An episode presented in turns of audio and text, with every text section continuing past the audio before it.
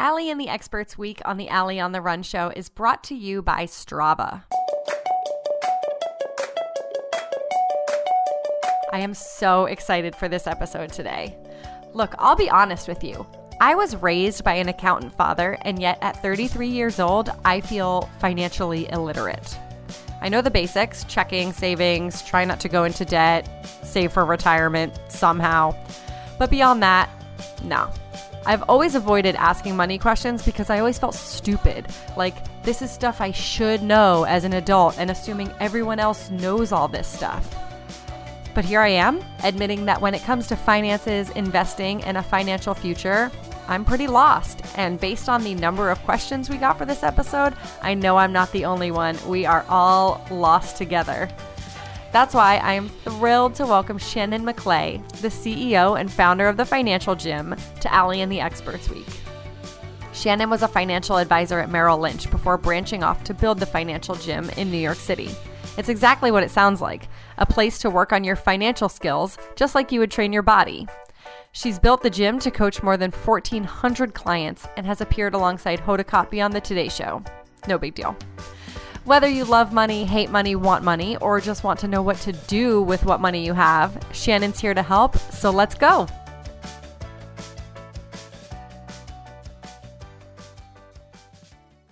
Shannon, welcome to the Ali on the Run show's Q&A week. I'm so excited. We are here to talk money today. Yeah. My favorite topic. Not awesome. everybody's favorite topic, but it's mine. well, we're going to make it fun. Before we dive in, I would love for you, can you tell everyone just a little bit about who you are and how you're qualified to be giving all this good advice today? So, I am the founder and CEO of the Financial Gym. The Financial Gym is a physical location, although we work with clients virtually. We actually work with clients in 47 states right now in the District of Columbia, but a location where you can go to kick your assets into shape and your bad money habits to the curb. It's essentially um, a place where you can go to get financially healthy. And I started the Financial Gym uh, I started building it five years ago, and I did that and I had the idea for it while I was working as a financial advisor at Merrill Lynch, helping I like say like say rich people get richer, and um, and there's nothing wrong with that, but I, I it was soul sucking, and I, I kept seeing a need for people who didn't have two hundred and fifty thousand in assets to talk to a human being instead of having to DIY it and use an app or technology or something like that. So I left Merrill to start building this and and have been financially training clients now for over seven years, and um, we've seen it all at the at the gym, just like we that just like we believe everyone should go to a regular gym, we think everybody should go to the financial gym.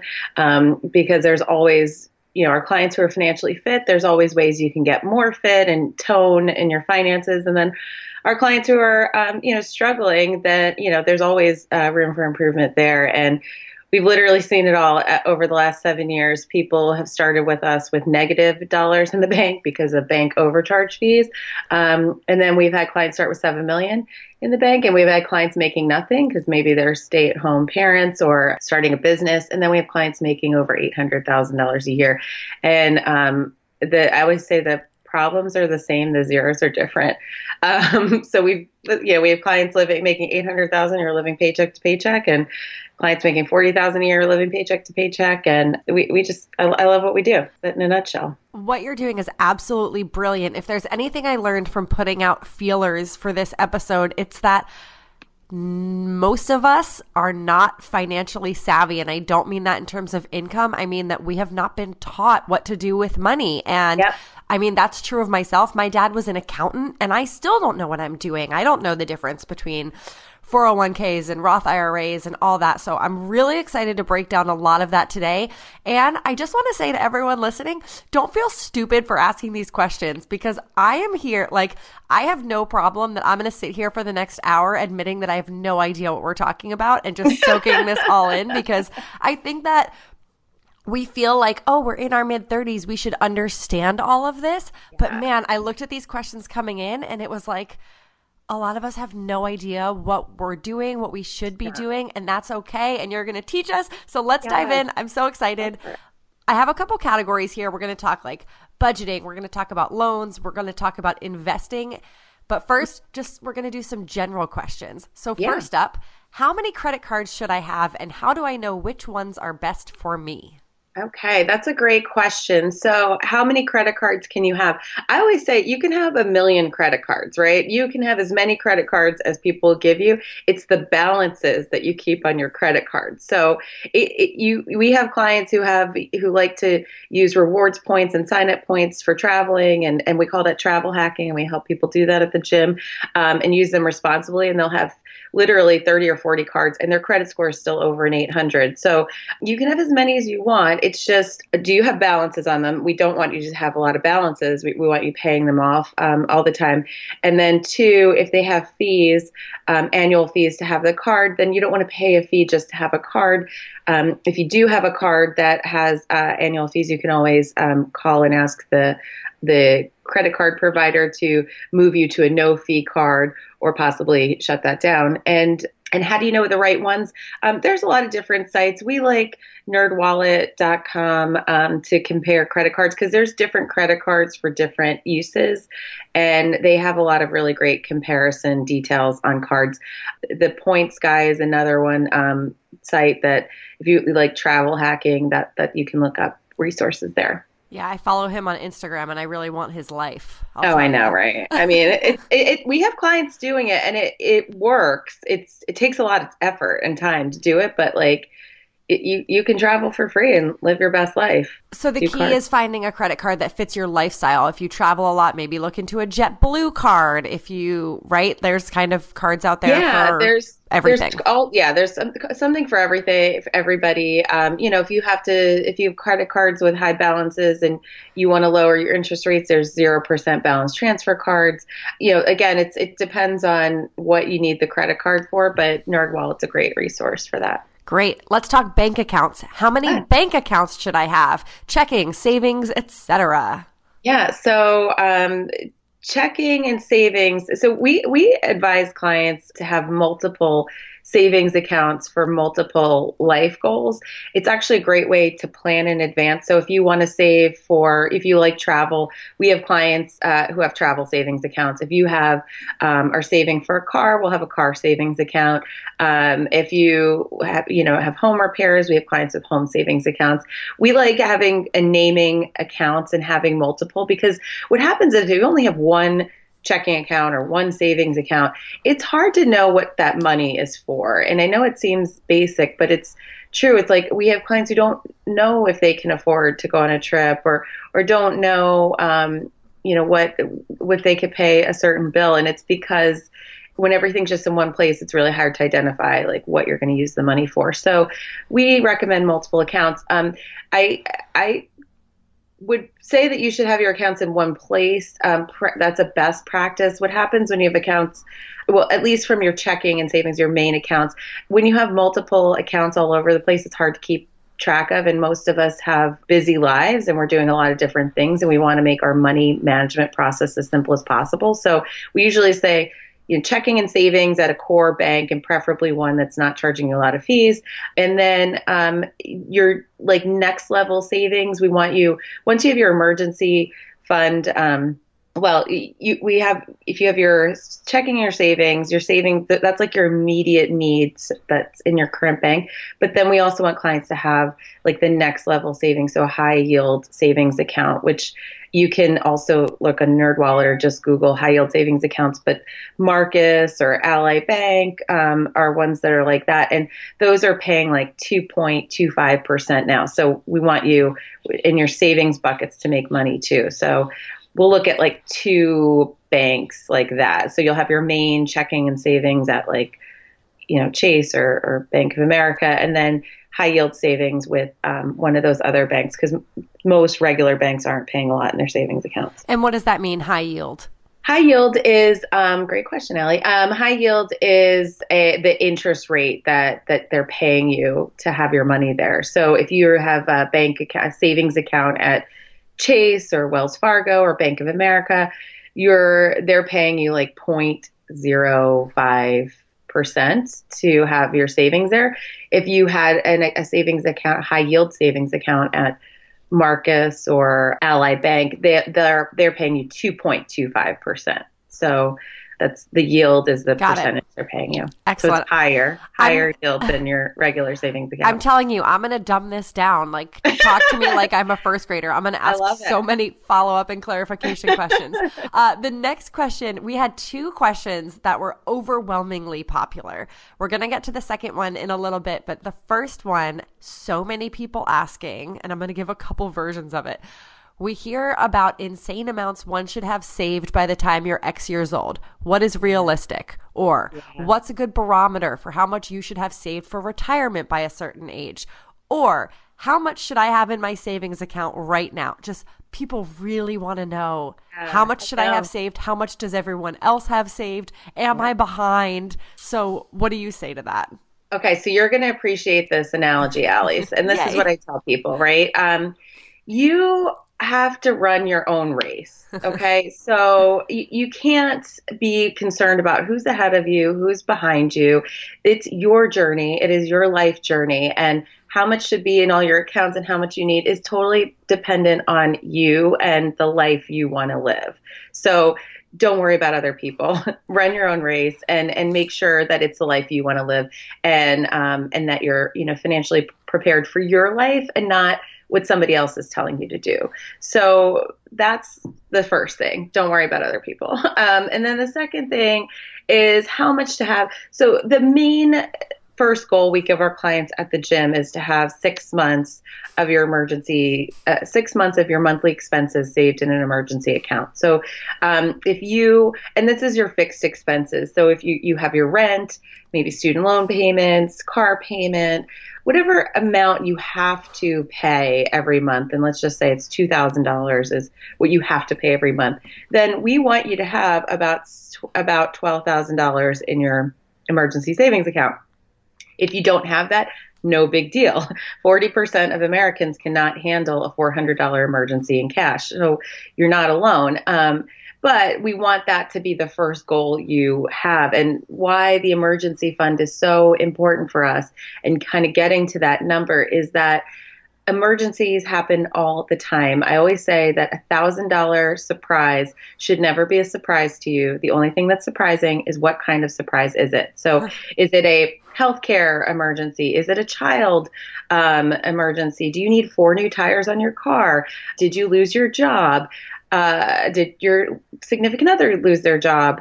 Um, is there a government shutdown and you're a government employee? There is always a, a reason why you need to go into that fund, and um, and our clients just feel mentally better. Your mental health will dramatically change when you know that if any of these surprises happen, you can afford to pay for them in cash and they don't have to go on a credit card and then you're wondering about how you're going to pay that off at some point in the future. So the first goal and important one we want is that emergency savings account. Then what we're looking at with our clients is what's coming up in your life journey. So I was just saying run your own race. Um, we think about our adult lives as uh, as a road trip from New York to California and we always say New York is starting out and California's retirement. And um, we always- great. yeah, I mean, you know, or, I, I love when people I say that though, some people are like, well, I don't want to live in California. I'm I like, do. "Well, yeah. Well, then I'm like, then it's Seattle. I mean, I don't know. Like, this is just an analogy. Like, whatever you want to, however you want to visualize it. Um, but this is your road trip, and so. Um, what do you want to do between here and California? And I would say if you want to have kids, kids are great. I have one, um, but kids is Disney World. It's Orlando. It's the ultimate expensive off the beaten path to uh, California, right? So we got to prepare for that road trip. And, um, you know, or do you want to travel the world? Like, what do you want to do? And there's a lot of road between New York and California. And so what happens is that we see clients overly contributing to their 401ks. And I know we're going to get into some retirement stuff. Um, overly contributing to those retirement accounts because they think that's what they're supposed to do. But then what happens is um, there's a lot of road trip between here and California, and you can't. I mean, you can access your 401k, your IRAs, it, with, but you're going to have penalties and fees and taxes before 59 and a half. So. Um, you know, think about California as being 59 and a half. And if you're 20, there's a lot you want to do between the, here and there. And you have to be saving that money where you can access it and where it's appropriately to access it. So when we're talking to our clients about their road trip and where they want to go, if you want to buy a house, if you want to have kids, if you want to start a business, if um, you know you, you want to freeze your eggs, I mean, there's so many things we want to do in life. You need money for that, and so you should be saving not in your 401k, not in a retirement account, but in um, we call it it's called a brokerage account or an investment account um, before retirement, and um, you can you can save in those in like Betterment or Ellevest or you know some they're called robo advisors. But we want you to save that money before retirement, and then we start thinking about retirement.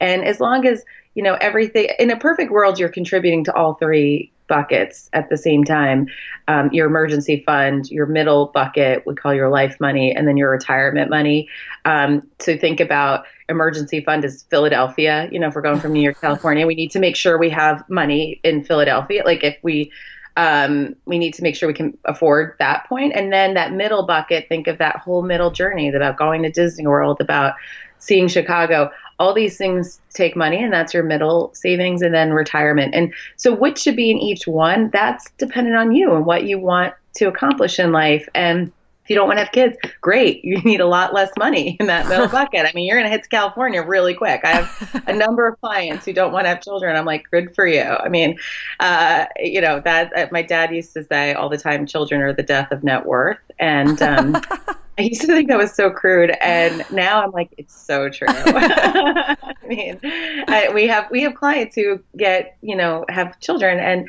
they say, yeah, I feel like I got to Ohio, and then we just got lost. You know, yeah. we are just like in Ohio, and that can and will happen. Kids are expensive, but um, you know, so your buckets are going to look different, and I would say it's really important for you to think about the journey that you want to be on because um, you know we there's nothing people you know who aren't getting financially healthy it's because they're not resonating with their own life goals or they don't feel like they can accomplish much like we have clients with student loans and they, they're like i'm never going to repay these i'm never going to do that well you know, there are plenty of people who say they're never going to run a marathon, but with some time and training and work, they get to it. So it's the same thing with student loans and any other life journey. But um, you know, make sure it's the one that you want to to be on. And and if if starting a business is something that resonates for you, create that business savings account and you know put money in that. And you know you'll it'll resonate with you more. You'll you'll stop spending as much now because you want to save for that that goal. And um and so the amounts are, are going to be different um depending on you know what what you want to accomplish in life. But if you can manage your expenses, the biggest like personal finance is just two things. I, I always say personal finance, uh, physical fitness, and financial fitness are both simple uh, in that they're two things. And to get physically fit, we need to eat less and work out more. And to get financially fit, we need to spend less and make more. And I always say it sounds really simple, but if it was that simple, we'd have a bunch of skinny millionaires running around. and you know, there's a lot that comes in the way and there's a lot of emotions around both. But with getting financially healthy, if you can get your spending down and spending under control, then um, you don't need to have as much saved for all those buckets and in all that money because you won't need that much to support yourself in retirement and and all those things. So if you can work on your spending along the way, and then you know the less you spend, the more that gets saved into those different buckets, and then it it, it balances. All right, I love that. And also, these running analogies are just singing right to my heart. I know. So I was like, you're going to love this. okay, my last general question. Do you, and this is totally that nosy, voyeuristic question that we all have.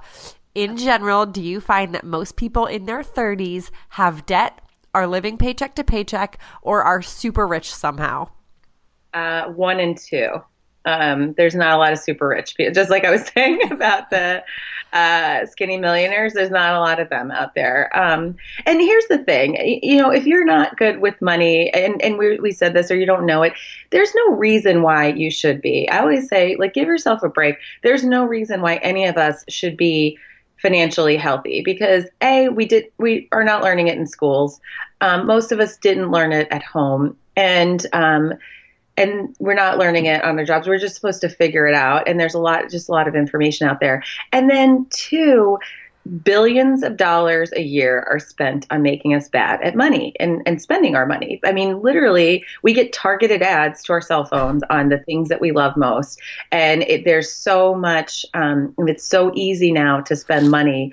And the biggest complaint we have at the gym, or, you know, or comment we get from clients is, I don't know where my money's going. I make money, I don't know where it's going. And let me tell you what we know we, we follow our client spending we know where it's going i mean the three biggest we we are in new york and uh, um but again we work with clients all over the place but in new york our clients money is going to uber seamless amazon and Duane Reade, which is a grocery store um, drugstore that that's where it's going um, outside of new york it's going to amazon it's going to it's going to food and uh, and some I'm trying to think what else we mostly it's Amazon. And when you think about and some kind of shopping experience, Target likely. Um, when you think about those kind of things, what we say to our clients is um, one of our slogans at the gym is, "What are you working for?" And it goes back to that whole um, analogy of being running your own race and, and the life you want.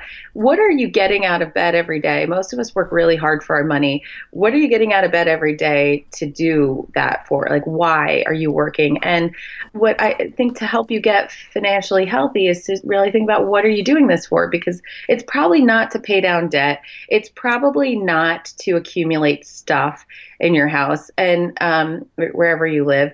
It's probably you want to travel. Travel is the number one goal of the gym.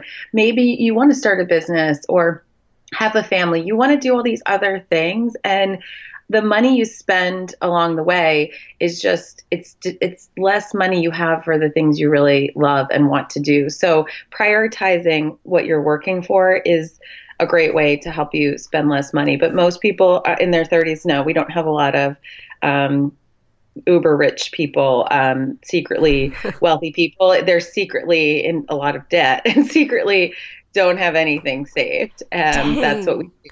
Yeah. See, this is an argument my husband and I have, and I, you know, I love you, but you totally are proving him right. He says everyone secretly has debt. I say everyone's secretly super rich. So uh, sorry, your husband wins. Yeah. he always does when it comes to this. All right, let's move on. Let's get into some specifics. Let's tackle yeah. budgeting. What is your favorite budgeting tool for people who hate to budget? Or is there an app or computer program you recommend for tracking expenses?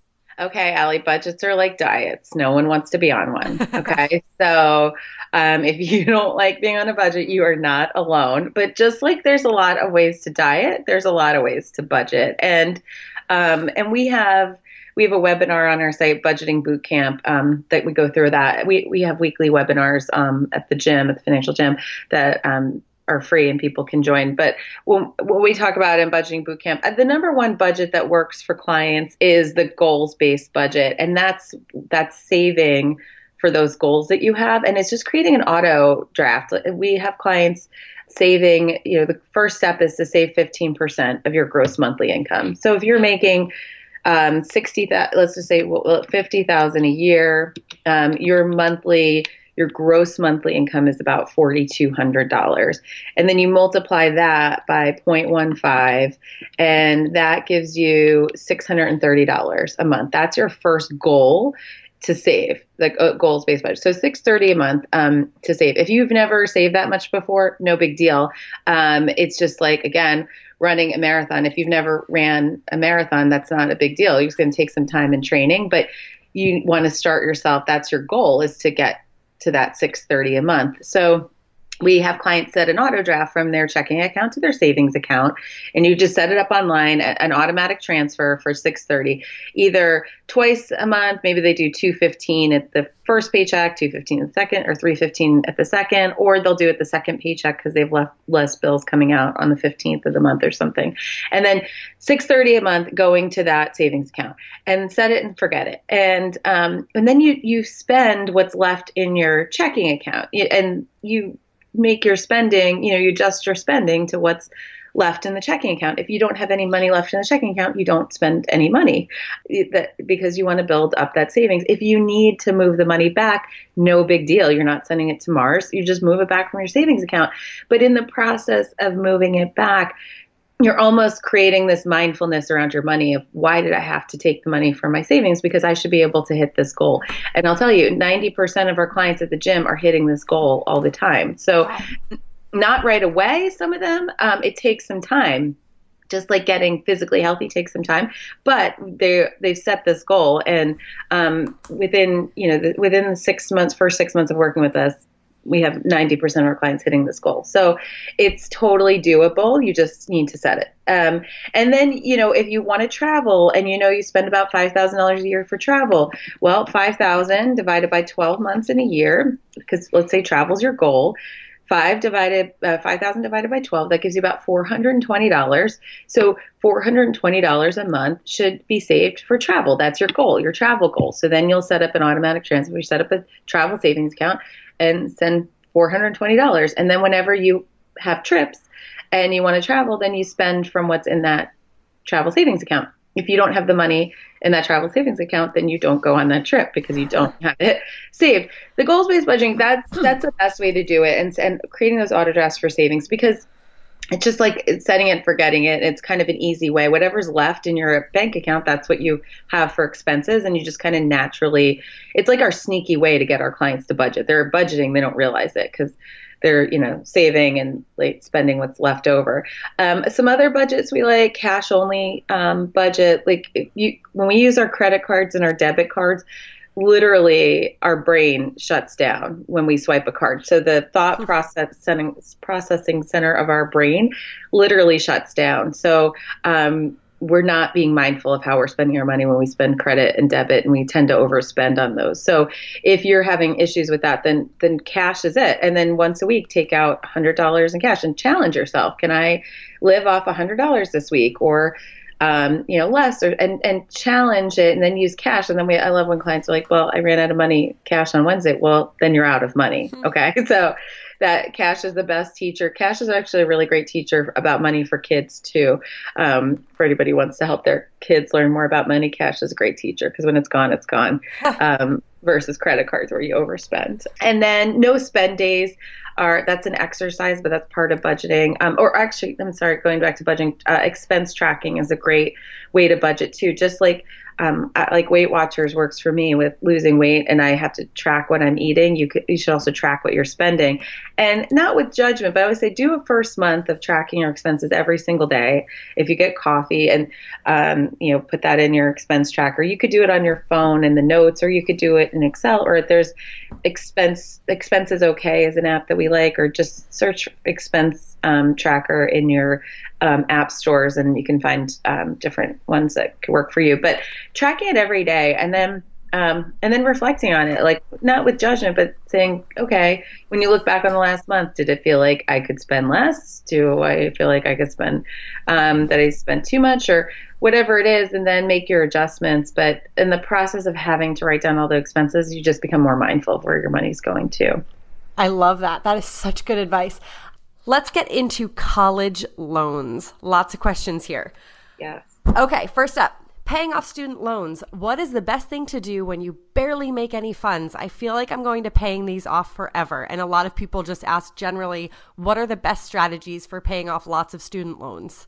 Yeah. So um, if you feel like you're going to be paying student loans forever, or you feel um, like uncomfortable with all the debt, you're not alone. 65% of the population has student loan debt, and the average student loan debt is about $40,000. So wow. um, it, it is a problem. And, um, and I always say, just kind of like weight loss, um, the best way to avoid it is to not have it to begin with. So um, if you're listening to this and you're thinking about um, getting an MBA or getting um, some kind of, you know, the next uh, master's degree or something like that, I would really weigh those options and determine like how much that's really going to benefit you. Student Loan Hero and Smart Asset are two great sites where you can model out what that looks like. And, you know, we have some clients who are like, I'm thinking about getting a master's because they want to make a career change. And I'm like, well, just go into your LinkedIn profile and search who you know who's already doing that because it's just networking. I mean, most of these to make a career change, you don't need need to take on all this debt, especially if you're going to take on debt. I would really consider consider before doing that. But if you already have the student loan debt, the first thing is um, knowing what you have. So make sure that you know all of the debt and what type of debt is. Is it is it uh, federal student loans or private loans, and there's different options for both. But if you're federal loans, we recommend consolidating those and um, and having one payment. And even if you've been paying for a while, that consolidation process it just makes it simpler and usually it'll lower your payment. And then with the federal loans, they have there's so many different repayment options for them that um, they just you have flexibility and there's hardship um, options. There's um, income based repayment plans. So and, and if you have uh, children um, you know there's different there's different repayment options with federal loans. So i'd make sure that you understand all of them. And if you if they apply to you um, if you work for a public entity public student loan forgiveness is um, is a real thing. And um, it's a, you have to be on you know on those plans and those payments. But we just had a client have um, she's been paying her she works for a public entity. She's been paying her um, student loans for the last 10 years has had 120 consecutive student loan repayments. And she had $50,000 of federal debt that was left over that just got forgiven. And so you know, I, I, would say if you work for a you know nonprofit, and th- there's different ways you can see if you're if you work for an entity that would apply, but make sure you're aware of that. And Student Loan Hero is a really great site for all these things. I would go to and you can it could let you know if you have different repayment options and um, if you can qualify for some leniency in your your student loans. This is on the federal side. Federal student loans is where you have flexibility. If you have private loans, uh, private loans are just they're just bad. Um, it, you don't really have a lot of options. The best thing you can do is to try to get the lowest interest rate. So thinking about refinancing private loans is something to do. But I, will tell you to beware of refinancing in general because um, we have a lot of clients who are like, I want to, you know, refinance and get a lower interest rate. And what happens is if you go to one of those sites like SoFi or CommonBond or um, you know, another student loan refinancing site. These are great, but um, they are private companies. So if you're going to refinance all of your debt, it's going to go, it's going to become private student loan debt. And um, if you have federal loans, you do not want to, even if you're going to get a lower interest rate, federal loans just have so many different repayment options, and there's a lot of life in the next 15 to 20 years of repaying that debt that you want to have as much flexibility in your repayment options. And when you refinance that loan to get a lower interest rate, you're taking it from a federal loan and, and it becomes a private loan and you lose all that flexibility. So be careful about just getting a lower interest rate because um, it's more than just getting a lower interest rate when you refinance and it becomes a private loan. Private loans, it's literally just trying to get the lowest interest rate possible. And there's in SoFi CommonBond, there's different companies out there that you can apply to um, to get those refinanced. But yeah, they're they're a bear. But you know, I wouldn't I wouldn't stress about them either. It it it stinks um, to have the student loan debt. Nobody wants to be paying the debt for the rest of their life, but you can save and do other things and, and lead a good life and you know work on your career and making more money and then you start tackling the debt when you can. You always can get to it. I, I wouldn't stress about it and i wouldn't stress about overpaying it so quickly too because we've seen clients who are just they just want that debt to go away and they're obsessed with paying it down and what happens is they're taking all their extra cash and they're paying down student loan debt which they can have up to 15, 20 years to repay. And they're hyper focused on repaying it and then they don't have cash in the bank. And then an emergency happens and then what happens is you end up putting it on a credit card. And then instead of having 6% student loan debt you have 24% credit card debt. So um, i wouldn't be hyper focused on it. We have clients we take a balanced approach to student loan debt where we want clients to save and do debt repayment at the same time so you would say stick to the minimum payments for a while and yeah.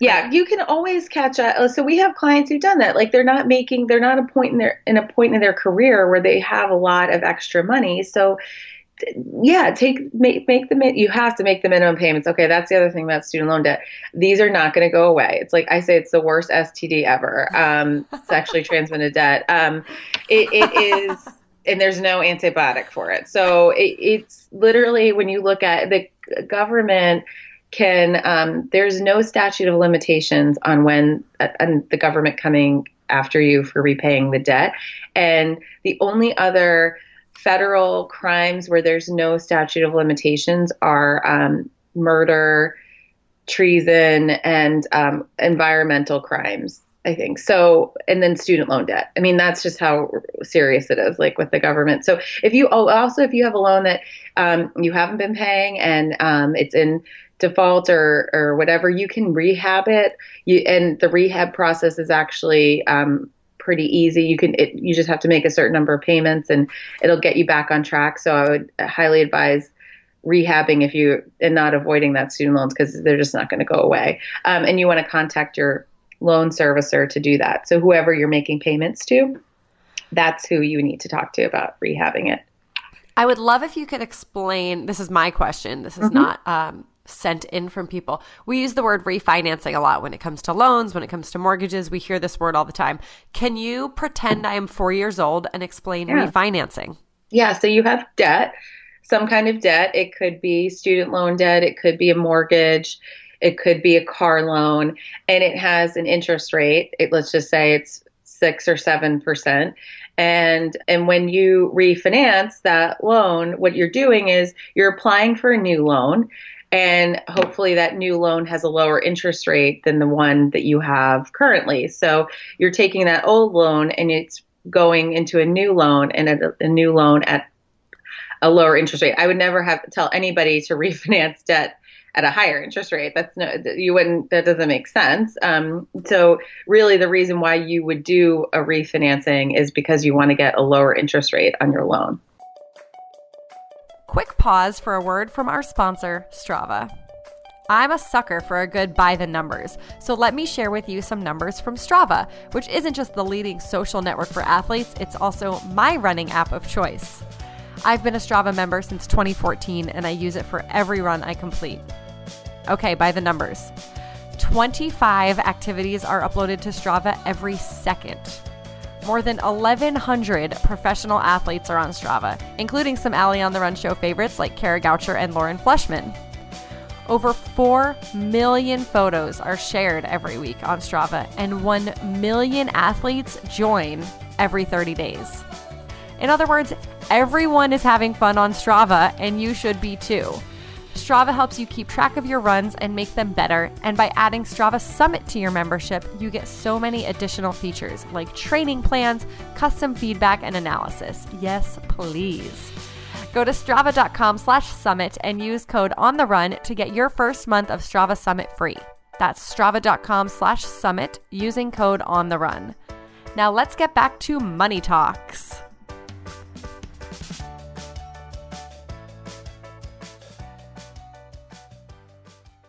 Let's talk about investing. I mm-hmm. I would mm-hmm. say like 60% of the questions we got were about investing. Awesome. And let's just start with with one of my favorites. How mm-hmm. the f- do you get started investing?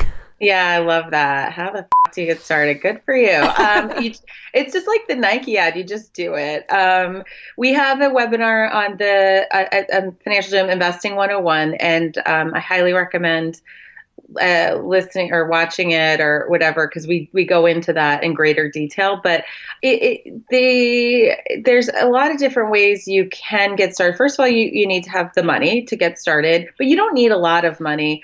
Um, there are so many sites like acorns. Acorns is one of our favorite. It, acorns literally will round your change and invest it. So um, it really makes it easy for you to get started investing. We have clients who have Acorns accounts and they have five dollars a week is going to their investment account. So you can get started. I, and I say the best way to do it is to just do it and and and watch it happen. And it doesn't have to be difficult. Um, the biggest thing you need to balance is your life goals and when you need the money. So there's different, it's called asset allocation. Um, we go into this in greater detail in Investing 101, but it's your mix of what you're investing in and it's for your life goals. So you might see like in your retirement, if you have a 401k plan, um, you'll see uh, these terms or you'll see these terms in other places, but you'll see conservative, um, a moderate, and then aggressive. Those are usually the, the phrases you'll hear around um, investing, conservative, moderate, and invest and aggressive. And so that's what that's really just describing the asset allocation, your what you should have, how you should be investing your money for those different goals. So if you um, want to invest for uh, and you're going to need the money in the next two to three years. Maybe you're you're buying a home, and that's you know two to three year goal. Then you want to um, invest conservatively, and that means not a lot of stocks and not um, um and more bond stocks are um, the, uh, an aggressive investment. And then if you are saving for a five to 15 year goal, then that's moderate. Um, you're moderately uh, um, investing and you search for moderate investments. And then aggressive is longer term goal. That's like retirement. And you want to make sure your retirement investing is, is aggressive. And, you know, for, for time, I don't want to get too far in the weeds on all these terms, but um, I would say check out our Investing 101 webinar. We go into this in a lot of greater, greater detail. Excellent. Which is smarter, putting money into savings and retirement or paying down your mortgage faster? I love this question. Usually, um, we this is usually coming from client. We work with individuals and couples, and there's always the couples always ask this, and there's always one person on either side of it, and so the trainer is always like the tiebreaker on this question. Um, the, the way I look at it is your interest rate. And um, if you invest your money over time, you can expect about six to 8% returns. Conservatively, over time, that's what your investments are going to make for you. And if you have a mortgage that is two, three, four, five percent, then um, I would say that you're going to make more money on your money investing than you are paying down the mortgage. So um, where you're paying five percent, but if you take that, if you think about where your dollar is going to go, if, it, if it's going to paying down five percent versus make six to eight, well then you have two to three percent more by investing um, than paying down the mortgage. So we are of the fans of invest. If your mortgage is at an interest rate where where it doesn't make sense to pay it down. And we've got clients with 2% mortgages, and I'm like, no way should you be paying this down. You need to, your, your other money. And then the other thing, too, with paying down the mortgage is that your house is a very illiquid asset, which means, you know, you have to sell it to get that money out or, you know, maybe take out a home equity line of credit. And it's just not convenient versus if you had it in an investment account and, and you needed it for some reason to pay for college for your kids or start a business or something like that, you can access that money every single day in an investment account. It takes about two to three days to get it into cash, but you have access to that every single day versus your home. It's it's very difficult to access that dollar that you put in there. What do I do now that I'm an adult and actually have a decent chunk of money saved? It's just Yay. sitting in savings. Yay, good for you. No, this is not uh, my question. No, I know for your listener. Yay, listener. Yay for listener as money. Um, so that this is where we would say like what are what what do you want to do with that money? What are your life goals for that? And um, if you don't have any immediate need in the next one to two years anything like one to two years should be in cash or that high yield savings account i was talking about. Anything beyond then it would depend on your life goal. And if that life goal is five to ten years away then i would say invest it and invest it in a moderate in a moderate to moderately aggressive um, in, investment mix. And and then you know if it's longer term then aggressive. And you can um, again you can find these things if you just search if you're if you already you know knowing where to go to invest i think that's you know a challenge that clients have. And um, i said acorns stash invest and uh, Betterment. Those are all called robo advisors, and they make it really easy for you to pick. They pick the mix for you. You just say that you it's you know it's a moderate goal, and they pick the mix for you, which takes the guesswork out of it, which is great. If you want to invest in in Vanguard or um, Fidelity or another one of those sites, you have to do a little bit of work, but you can always search like for those terms, like I said, moderate to or aggressive or conservative, and it'll give you the right um, investments for that mix. Okay, what's reasonable or smart in terms of continuing to add to an emergency fund versus investing? Yes. So to um, it depends on how how comfortable you are with taking more risk on your money. So we have clients who, let's just say their emergency fund goal is $10,000.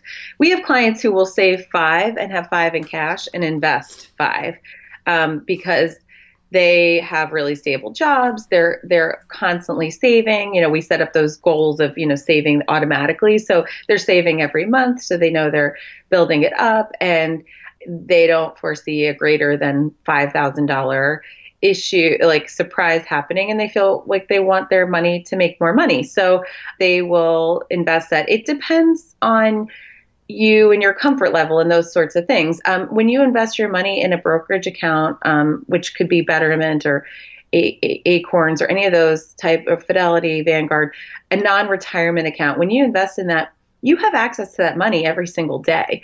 Um, you can, you'd have to do what's called a sell, and and it'll come, you know, takes like two to three days to get back to cash, but you have access to that money every single day. So it's not like you you know you can't get it. What you what you risk is where the market is at that day. So if the market's down and you need to access it, well, then you might be selling, you know, at a loss. And there's nothing wrong with losses either. People freak out about that. But I want to say something too. If you look at your accounts, if you look at your 401k or your investment accounts and you get scared, because especially since like October, we had a lot of, um, volatility in the markets and people were getting you know scared as they look at their accounts when you see losses or you see red, what you're looking at is what's called an unrealized loss, and which means it hasn't happened yet.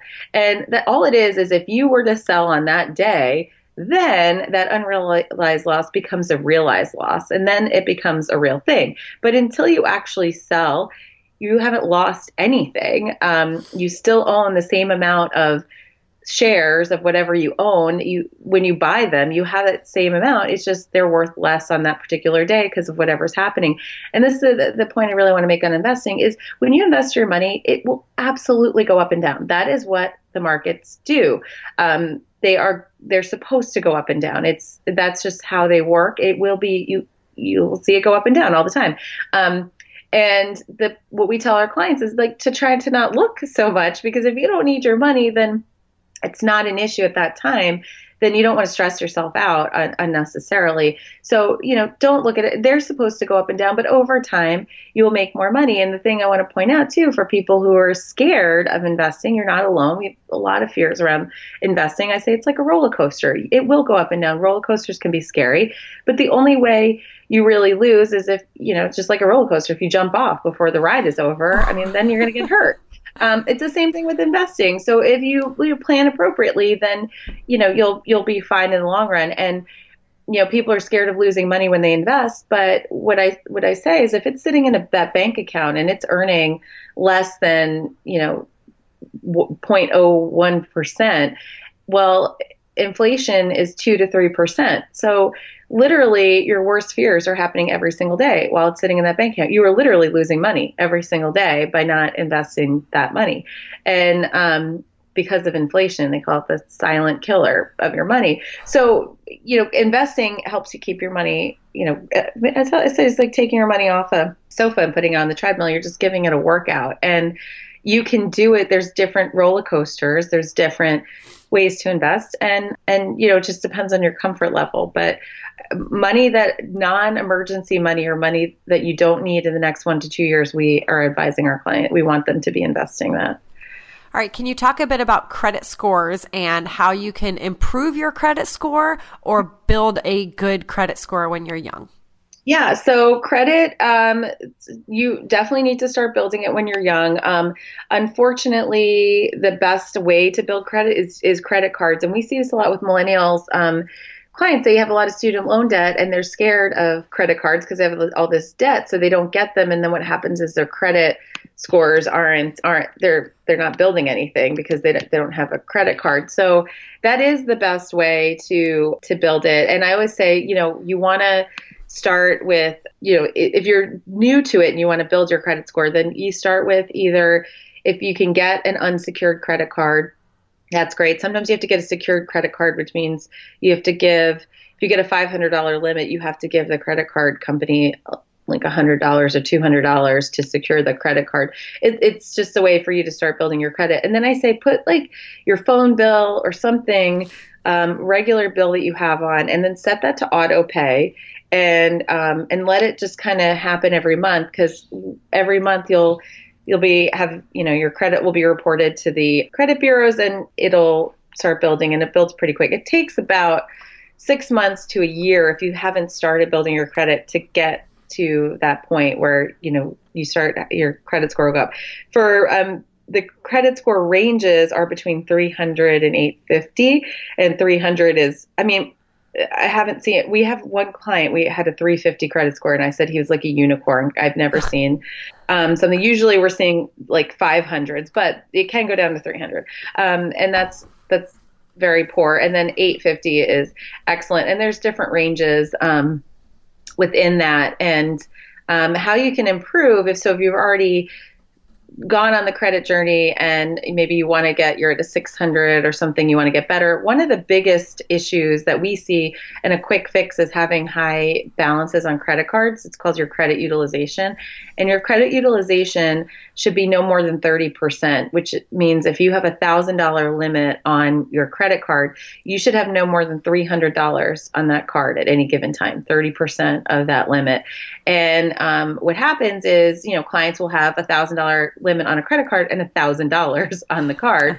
and um, so that's not good for your utilization number. If you get, and we're in like tax refund season, if you get a tax refund and maybe take some of that money, pay down that card, and you drop that utilization number, then your score actually can go up dramatically. We've seen clients' scores go up 50 to 90 points within a month of um, paying down that card. So that's a quick fix. If you have if credit utilization is a problem on your credit, and if you don't know what your credit is, um, you can go to sites like like Credit Karma and Credit Sesame are great. They're free. If you already have a credit card, most credit card providers are providing you with a FICO, FICO score um, on your app or with your um, online, so you want to check that out.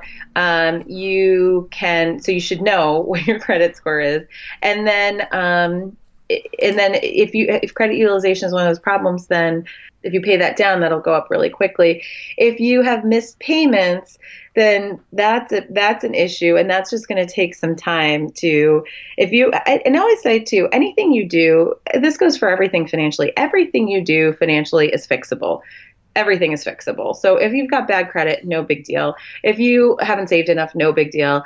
Um, if you don't have enough in retirement, no big deal. Everything is fixable. It's just a matter of how much you need to do work you need to do to fix it. So if your credit score is a mess, no big deal. It just it'll just take some time to fix. If you have missed payments, then what you have to do is you have to start paying and paying consistently, and and then once that you have like some kind of track record of good payments, then your score will go back up.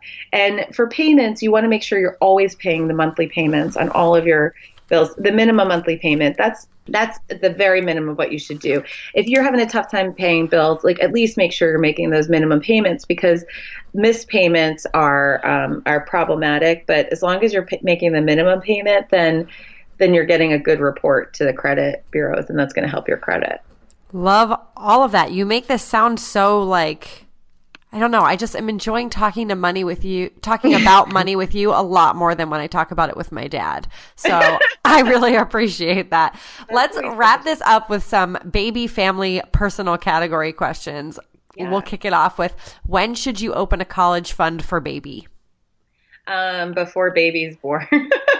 All right. Well, I have I a mean, four month old, so let me go back in time. Really, you need you need your social security number, so uh, it's going to be after they're born. But um, yeah. It, so here's the thing, too. I mean, I, I, I we like 529 plans for kids, um, especially if you live in a state where you could get a state tax exemption for your contributions. That's great.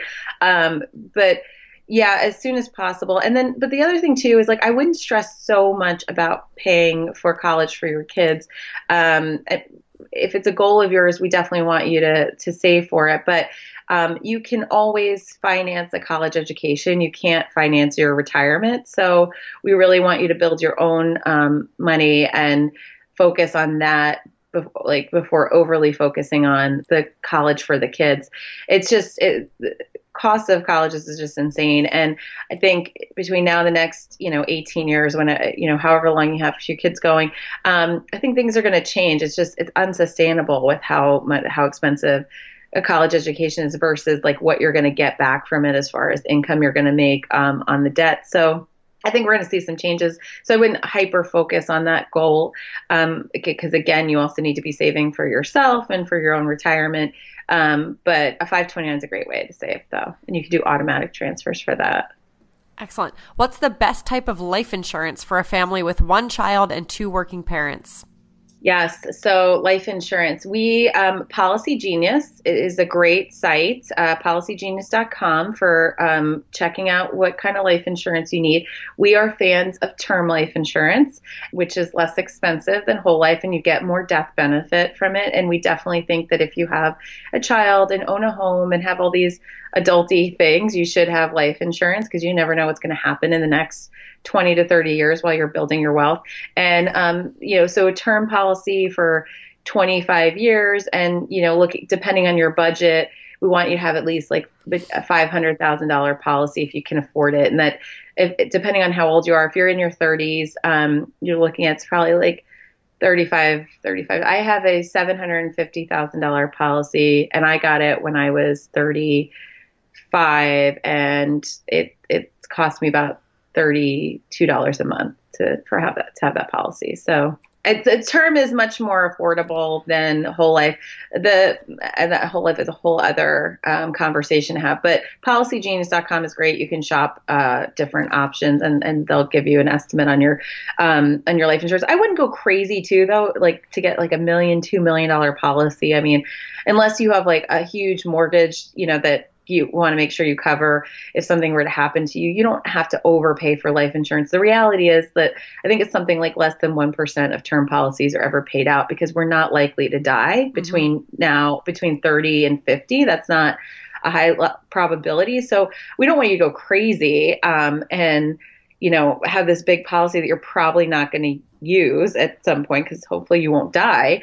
So, you know, something that's why we're like, you know, 500,000, like then you're kind of hedging your bets and, um, and you have some kind of extra protection should something happen to you. All right. I love this next question because it came up a lot. And I think this is partly a question for you and partly a question for our relationship therapist that we had on. Tips for sharing money with your partner. Should yes. you pool almost none, joint budget? Help.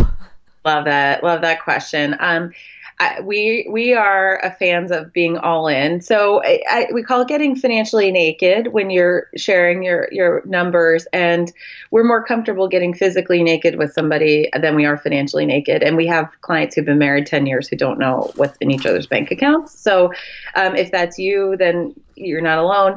Um, a best practice we see, and again, I've been doing this for seven years now. Best practice is really as joint as possible on everything, and you can have separate accounts and separate credit cards and things like that, but to keep have everything as joint as possible because, um, especially if you're married, uh, if you're married, then it's even if you're hiding that you have your own accounts at the end of the day in most states they view it as c- communal assets and liabilities. So it's all yours at the end of the day anyway. And um, and what happens is when you have separate accounts you create this this nat- like uh, natural unnatural tension between you and your partner because you're saying oh you need to Venmo me for the rent, or um, you need I, I, I paid this, you pay that, I you. It becomes like an I you thing. And when you have a joint account, if all your your paychecks are going to one place and you're paying bills from one place, then it becomes ours and we, our account, we paid the bills, and it just creates more of a um, cohesiveness in the relationship. Our couples who have, and we've counseled a lot of couples to joint accounts because they start separate and then it's interesting there's a lot of tension because nobody knows what's happening and, and how people are paying bills and if they're managing their money smartly. And then once we move them to this joint system, the fighting and the tension just kind of goes away because everything's there. It's all out in the open. You know what bills are being paid, and um, and it's just it's a it, it's just less tension in the relationship. And I'm I'm divorced, and I know there were a lot of you know reasons why I'm divorced, but money was definitely an issue. And um, I was uh, one of those people like I I make money. I don't want to be told what to do, and I you know I don't want him telling me what to do with my money. And what happens when you have that kind of attitude? Then it's like, well, why are you in this relationship with this person if you don't care enough to be to be contributing together or, or, if you don't have enough openness to like to be able to see your finance your financial situation together then why are you in the relationship with this person? Um, you know, I, I just think you need to, I think it, it just, joint finances, like I said, we've just seen over the years, you have um, less issues in a relationship. And if you're truly committed to your partner and to a long term relationship, then having as much financially open as possible will lead to a healthier relationship, I promise. I love it. All right, let's wrap this up. Like I said, we got literally hundreds of questions, so I think I just need to bring you back like every week and help us all become financially savvy. But the last question is going to be a little self promo for you as well. The question is How do you know if you should work with a financial planner? What are your tips for finding a good one? And since we're going to be on the topic, tell everyone what it's like to work with you and your trainers.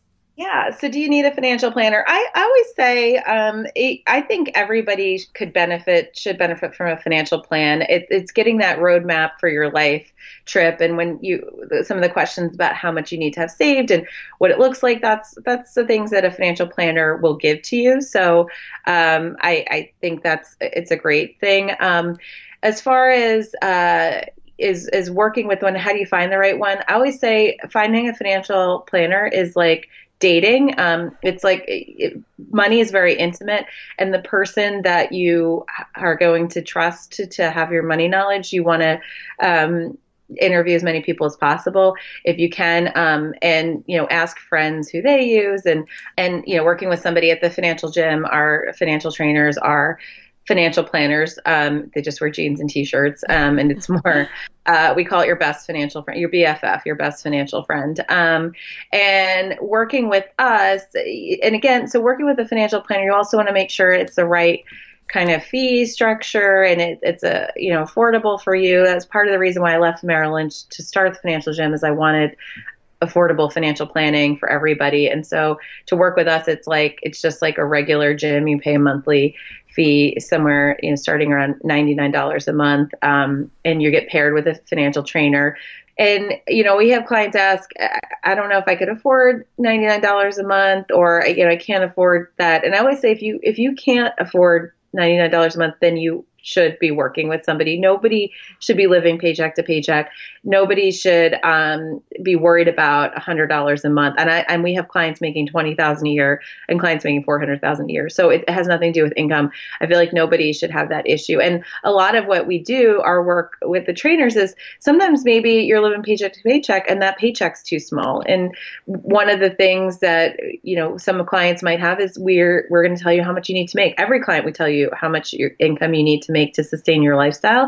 And then we're going to help you negotiate and find a way to make that money. So um, that is some of the plans. Uh, some of our clients are on that type of workout. And working with their trainer. The other thing too is we have a six month money back guarantee. So I believe so much in what we do that if you um, if you are not significantly further ahead in your finances and in better shape after six months of working with us and doing half of what we say, then um, I'm going to give you your money back because I believe so much in what we do and making that investment in you and your financial health. I think is super critical. Okay, I'm obsessed with you and everything you're doing. I think this is amazing. I think everyone listening needs to go sign up, tell them where they can find you and get started. Yeah, financialgym.com, and you can sign up for a free warm up call there. You can also um, get on our email list and find out more about our webinars. And our we, if you're in New York, we every Wednesday night we have Wine and Learn Wednesdays where you can come drink wine and, and talk about money topics. And yeah, financialgym.com. And on uh, Instagram, it's at the Financial Gym. Follow right. us. Before I let you go, what is something you want everyone listening today to take away from this and understand about money? I want everyone to understand that um, money is power and in a good way. And we all want to be empowered in our lives. And so if you have, and the two words that we hear in the gym all the time, people starting out is that they feel fear and shame around their money. And that is not a powerful stance. And that's not where we want you to be. So um, we want to you to be empowered and, and powerful with your money and knowledge about it is the only way you get that and um, and so don't be afraid to to um, learn more about your money there's plenty of resources i always say you know if you're podcast listeners there's plenty of personal finance podcasts i have one called martinis and your money um, listen to podcasts watch videos get educated and you'll feel more powerful and we all want to feel that way around our money Amazing. Shannon, I have learned so much from you today. I'm so grateful. I'm sure everyone listening has as well. Thank you for breaking it down and making this all seem accessible. I so firmly believe that this is stuff we need to be taught in school and we're not, and that blows my mind. So thank you for getting us all caught up and and sharing all your wisdom. I think this has been Thanks, so great. Thank you. Thanks for having me. We're all rich now. I mean, we will be soon. Probably, totally. My biggest thanks to Shannon and the Financial Gym for answering all these great questions, and thank you for sending them our way. I am having so much fun and I'm learning so much this week, and I hope you are too. If you're enjoying Ali and the Experts Week so far, let me know. I'm Ali on the Run One on Instagram and Twitter. I'd love for you to like and follow the Ali on the Run Facebook page, and you know I would be so grateful if you would leave a rating and review for the Ali on the Run show on iTunes. We have two more days to go during Ali and the Experts Week. Tomorrow, we're talking skin. Dr. Rachel Nazarian will be here to talk cysts, butt acne, and those weird six inch chin hairs that grow out of nowhere. It's a good time guaranteed, and I told you we're keeping things honest here. Finally, let's give it up for Strava for making Ali and the Experts Week possible. Go to strava.com slash summit and use code on the run to get your first month free. That's strava.com slash summit using code on the run for a month free with a purchase of an annual summit subscription. That's five down, two to go. Subscribe to the show, manage your money, and thanks for joining me on the run.